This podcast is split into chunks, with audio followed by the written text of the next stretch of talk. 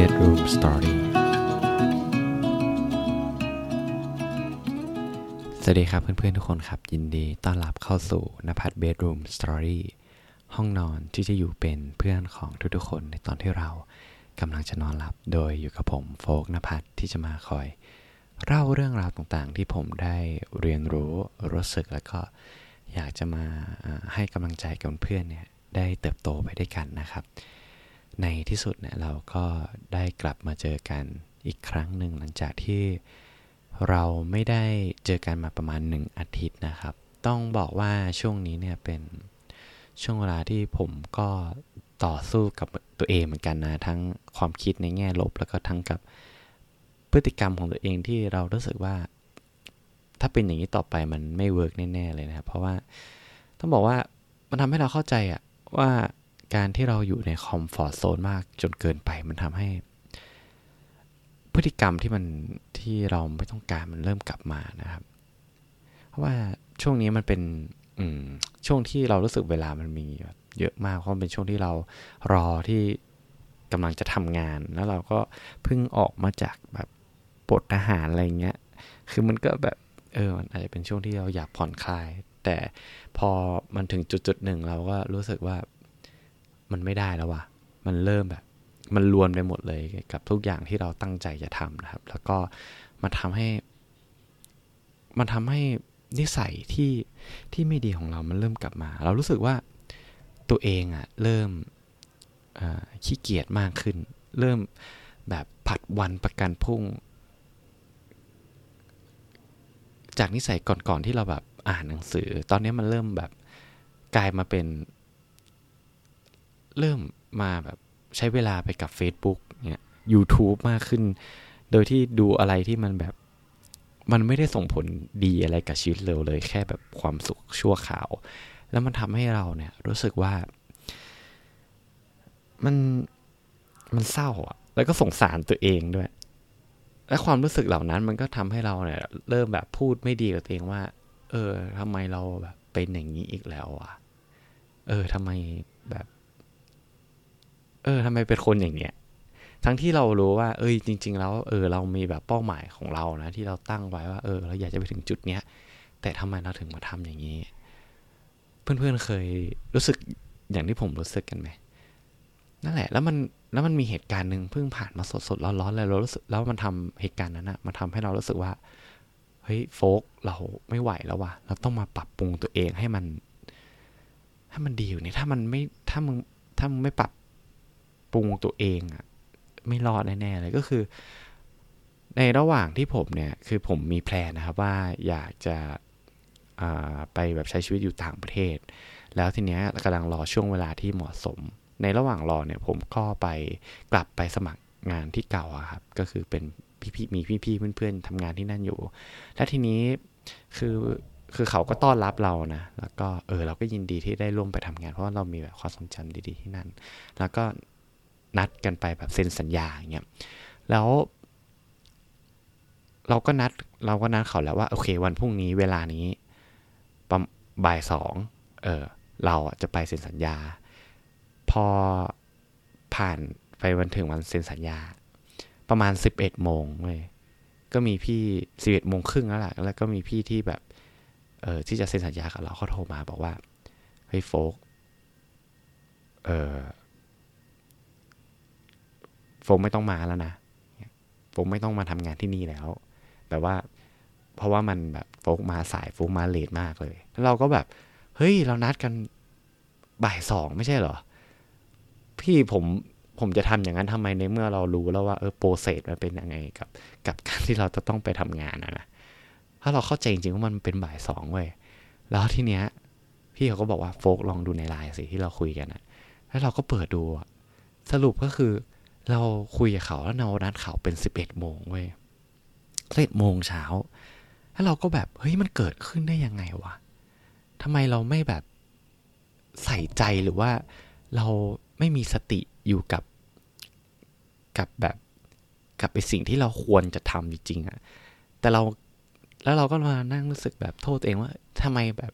ไอ้เรื่องที่แบบเราแบบจะทำงานเนี่ยแล้วทำไมเราจำไม่แต่ไอ้เรื่องแบบ เออ วันนี้จะมีบอลแข่งกี่โมง แล้วเราจำได้เป๊ะเลยอะเรารู้สึกแบบ เฮ้ยโฟมันไม่ได้ว่ะ มันถ้าเป็นอย่างนี้ต่อไปมันไม่โอเคเงี้ยแล้วแบบมันก็รู้สึกดาวนะวันนั้นนะแล้วเราก็แบบแล้วทั้งหมดทั้งมวลกับพฤติกรรมที่เราทำมาทั้งหมดมันก็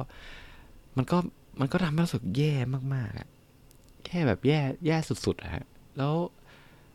เราก็รู้สึกว่า เราต้องทำอะไรสักอย่างที่จะต้องเปลี่ยนแปลงมันนะ แล้วผมก็เลยมานั่งคิดว่า เออ และอะไรวะที่ที่มันจะทำแบบ ให้เราออกจากความรู้สึกแย่ๆกับตัวเองไปได้อะความรู้สึกเศร้าโศกความรู้สึกเสียใจความรู้สึกทุกสิ่งทุกอย่างครับ เพราะเราเพราะเราแบบเพราะเราแบบเขาเรียกว่าอะไรถ้าคือผมเคยมีพฤติกรรมอย่างนี้ก็คือว่าเวลาเราเศร้าเสียใจเราก็หาอะไรที่มัน ให้มันเราลืมอะอย่างเช่นแบบ ดู Facebook ดู YouTube อะไรให้อะไรก็ได้ที่มันไร้สาระให้เราลืมลืมมันไปอย่างเงี้ยแต่สุดท้ายเราก็เรียนรู้ว่าเอ้ยถึงเราทำอย่างนั้นไปอะไอ้ความรู้สึกอยู่ดีมันก็ความรู้สึกแย่มันยิ่งกลับมาอีกเพราะว่าไอ้สิ่งที่เราทำมันไม่ได้ส่งผลดีอะไรกับตัวเราเลยนะแล้วก็เออแล้วอะไรดีวะ ผมก็เลยคิดว่า อย่างนั้นอะเดี๋ยววันนั้นวันนั้นเลยนะ ก็คือ เดี๋ยวตอนเย็นจะไปวิ่ง เพราะว่า ทำไมผมถึงผมถึงนึกถึงการวิ่งก่อน เพราะว่าหนึ่งคือเราเคยแบบเคยวิ่งมาก่อนเคยวิ่งแบบพวกฮาฟมาราธอนอะไรเงี้ยวิ่งแบบจริง ๆ จังๆแล้วเราแล้วเราเคยจำโมเมนต์ความรู้สึกได้ว่าการวิ่งอะมันตอนที่เราวิ่งตอนนั้นอะ เรามีจิตใจที่แบบผ่องใสแล้วมี เรามีเรามีชีวิตที่ต้องบอกว่ามีความ productive มากกว่าปัจจุบันมาก แล้วเรารู้สึกว่าเรามีสุขภาพที่แข็งแรง แล้วออกกำลังกายเล่นกีฬากับเพื่อนแบบไม่เหนื่อย เพราะว่าก่อนหน้านั้นผมไปเล่นกีฬากับเพื่อนอย่างเงี้ย คือแบบแป๊บเดียวสิบนาที ผมแบบจะเป็นลม ผมรู้สึกแบบไม่ได้ละ เออ แล้วแล้วมันบวกกับความรู้สึกแบบแย่ๆอย่างนี้ด้วยแล้วก็งั้นเดี๋ยวเราออกไปวิ่งดูจริง ๆ แล้วก็ลองสังเกตว่า เออ การวิ่งอะมันช่วยอะไรได้บ้างนะผมก็เลย ตอนเย็นก็เลยหยิบรองเท้าครับ แล้วก็ เดินทางไปที่สวนสาธารณะใกล้บ้าน แล้วก็ออกเริ่มวิ่งเลย ผมตั้งเป้าหมายแค่ว่าแบบอาจจะวิ่งแค่ยี่สิบนาที ไม่มากกว่านั้นไม่น้อยกว่านั้นก็คือ ไม่เน้นความเร็วไม่เน้นอะไรเลย ขอแค่วิ่งให้มันครบยี่สิบก็พอละแค่นั้นอะคิดแค่นี้เองครับ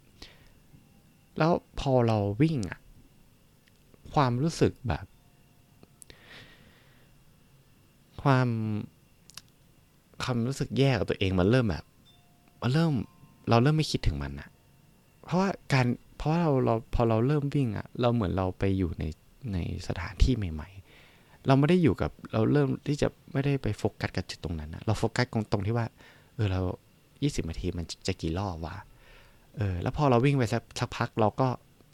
จะรู้สึกว่า เออเฮ้ยลมหายใจเราเริ่มแบบ เริ่มไม่โอเคแล้วเงี้ยเราต้องวิ่งยังไง พอเราไปโฟกัสอยู่ที่ลมหายใจโฟกัสไปที่ว่าเออเราจะทำยังไงกับ กับการที่เราจะต้องวิ่งให้ครบ 20 นาทีการโฟกัสความรู้สึกความรู้สึกทั้งหมดของเรามันไม่ได้ไปอยู่กับความรู้สึกที่แบบด้อยค่าตัวเองหรือแบบสงสารตัวเอง แต่มันไปกลับเป็นความรู้สึกที่เราโฟกัสไปที่เราจะทำยังไงวะให้เรารอดให้เราให้เราสามารถที่จะ challenge ตรงเนี้ยคือทำทำตรงนี้ให้มันเสร็จสิ้นได้ มันเหมือนมันมีแบบ challenge ของเราให้เราทำครับเออแล้วพอเราโฟกัสตรงนั้นอะในระหว่างที่เราวิ่งอะแล้วผมรู้สึกแบบว่า ความรู้สึกแย่ๆมันไม่มีแล้วอะมันกลับกลายเป็นความรู้สึกเหนื่อย แต่รู้สึกก็แอบภูมิใจในตัวเองว่า เออ เราต้องทำให้ได้แล้วทำให้ได้พอพอมันมีการวิ่งแล้วมันมีมันมันเหมือนมีการแบบ self-talk ตัวเองพูดกับตัวเองว่า เออ เราต้องทำให้ได้นะยี่สิบยี่สิบนาทีเราต้องวิ่งให้ได้ เราต้องวิ่งยังไง เราต้องทำให้ได้เงี้ยโฟกัสกับลมหายใจรู้สึกแล้วผมสามารถเปรียบเทียบได้เลยว่า ในระหว่างที่การวิ่งกับระหว่างที่ผมนั่งเศร้ากับตัวเองคำพูดที่ผมพูดกับตัวเองอะการวิ่งมันจะดูโพสทีฟกว่า การที่นั่งนั่งถ่าย Facebook นั่งดูอินสตาแกรมมาก ๆ เลย แล้วเราก็กลับรู้สึกว่าเอ้ย เออ มันมันมันรู้สึกดีอะในในระหว่างที่เรา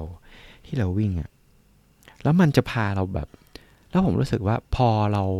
พอเราวิ่งไปสักพักแล้วเราสำเร็จมันอะคือมันเหนื่อยนะตอนนั้นอะคือเราไม่ได้วิ่งมานานแล้วก็ พอเราวิ่งครบยี่สิบนาทีอะในระหว่างที่เราแบบวิ่งเสร็จแล้วเรากำลังเดิน เดินแบบเขาเรียกว่าอะไรวะคูดาวใช่ไหมเดินคูดาวเงี้ยเราก็ เริ่มมีความคิดแบบ ความคิดที่แบบว่า เออ เราจะไปทำอะไรต่อดีไอ้ไอเดียนั้นที่เราคิดที่เราคิดไว้ก่อนหน้านั้น เออ เราจะมาปรับปรุงยังไงดี เฮ้ย ไอพอสแคสเราเราไม่ได้ทำมานานแล้ว เออ เราจะทำอะไรให้มันแบบพัฒนาขึ้นนี่อยู่ดีมันก็มีแบบความคิด เออ พวกเนี้ย มันเริ่มทยอยเข้ามา แล้วก็บอกว่า เอ้ย เออไอ้ plan หรือว่าไอ้ไอเป้าหมายที่เรากำลังจะไปจะไปถึงอะเออตอนนี้เราอยู่จุดไหน มันจะเริ่มมีแบบความคิดความรู้สึกใหม่ ๆ เข้ามาความรู้สึกที่แบบ เออ มันเริ่มแบบเริ่มกลับมาทีละนิดทีละนิดเลยแล้วต้องบอกว่ามันเป็นแบบ เราเรารู้สึกได้เลยอะว่าไอความเหนื่อยอะมันทำให้เรา มันทำให้เราแบบนึกถึงตัวเองน้อยลงอะ หมายถึงว่านึกถึงตัวเองนี้ในที่นี้ก็คือแบบ นึกถึงตัวเองในแง่ลบอะว่าแบบ เออทำไมเราเป็นอย่างนี้ทำไมเราเป็นอย่างนั้น แต่ แต่มันกลับทำให้เราแบบ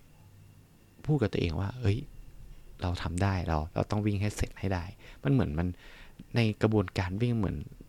มันทำให้เราแบบให้กำลังใจตัวเองมากขึ้น แล้ว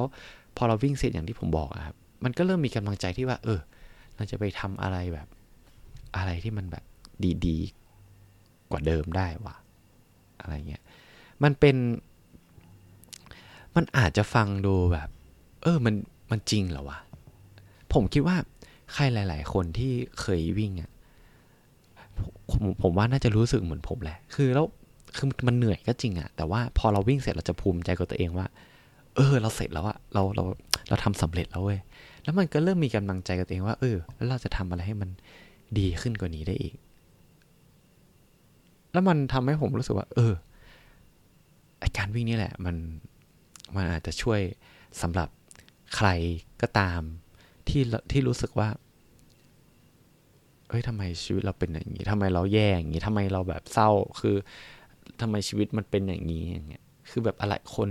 เพื่อนๆที่กำลังแบบท้อใจเพื่อนๆที่กำลังแบบเหนื่อยกับชีวิตอะหรือว่าแบบท้อแท้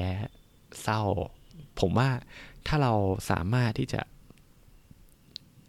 เอาตัวเองออกไปจากตรงจุดนั้นให้ได้ โดยที่แบบเราออกไปวิ่งออกไปเดินก็ได้ ผมเชื่อว่าในในในในระหว่างที่เรากำลังออกกำลังกายร่างกายตัวเอง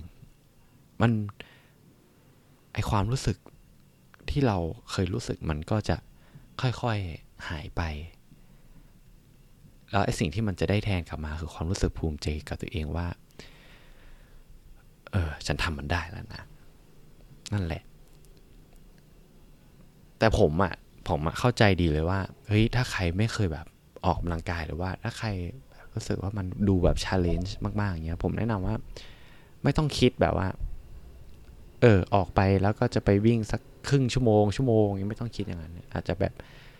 แค่แบบหลอกตัวเองว่า เออ เดี๋ยวขอออก เนี่ย เดินออกไปนอกบ้านแค่เนี้ย ให้มันรู้สึกแบบไม่ไม่ต้องท้าทายมาก แต่ว่าให้เราออกไปก่อนอะออกไปจากสภาพแวดล้อมเดิมๆก่อน แล้วผมก็เชื่อว่า เอ้ย เดี๋ยว เดี๋ยวไอ้หลังจากนั้นนะไอ้กระบวนการหลังจากนั้นเราก็จะเริ่มคิดเออออกไปละ เอ้ยงั้นไปวิ่งเลยดีกว่า มันจะมันจะมันจะไปได้ง่ายขึ้นครับ อันนี้อันนี้มันเป็นทริคที่ที่ผมเคยอ่านในหนังสือเรื่อง Atomic Habit ของของเจมส์แคร์ซึ่งเป็นหนังสือที่แบบ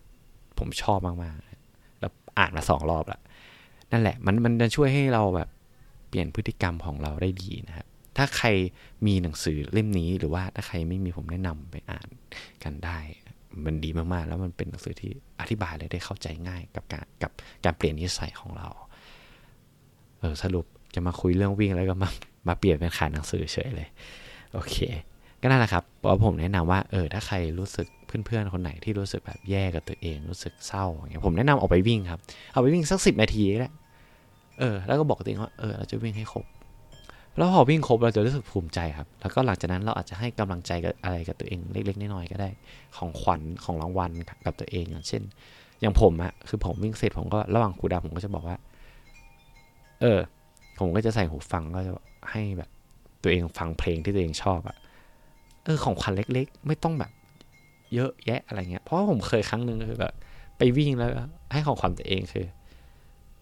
ไปกินแบบขนมปังปิ้งอะโหหลายแผ่นมากเลยครับ จากการวิ่งแล้วมันทำให้เราผอมกลายเป็นวิ่งแล้วมันกลับอ้วนขึ้นแค่นั้นแหละ แต่ว่าผมเชื่อว่าแบบการวิ่งมัน มันทำให้ให้ ให้เราหนีออกจากความรู้สึกแย่กับตัวเองได้ดีจริงๆนะ อันเนี้ยคือผมแนะนำเลยนะครับ ก็สำหรับ วันนี้นะครับ ผมโฟกนภัทรก็มีเรื่องที่จะมาแชร์กับเพื่อนๆเพียงเท่านี้ แล้วเดี๋ยวเรามาเจอกันใหม่ในตอนหน้านะฮะสำหรับคืนนี้ ผมขอให้ทุกคนนอนหลับฝันดี แล้วเราเจอกันใหม่ครับราตรีสวัสดิ์ครับทุกคน บ๊ายบาย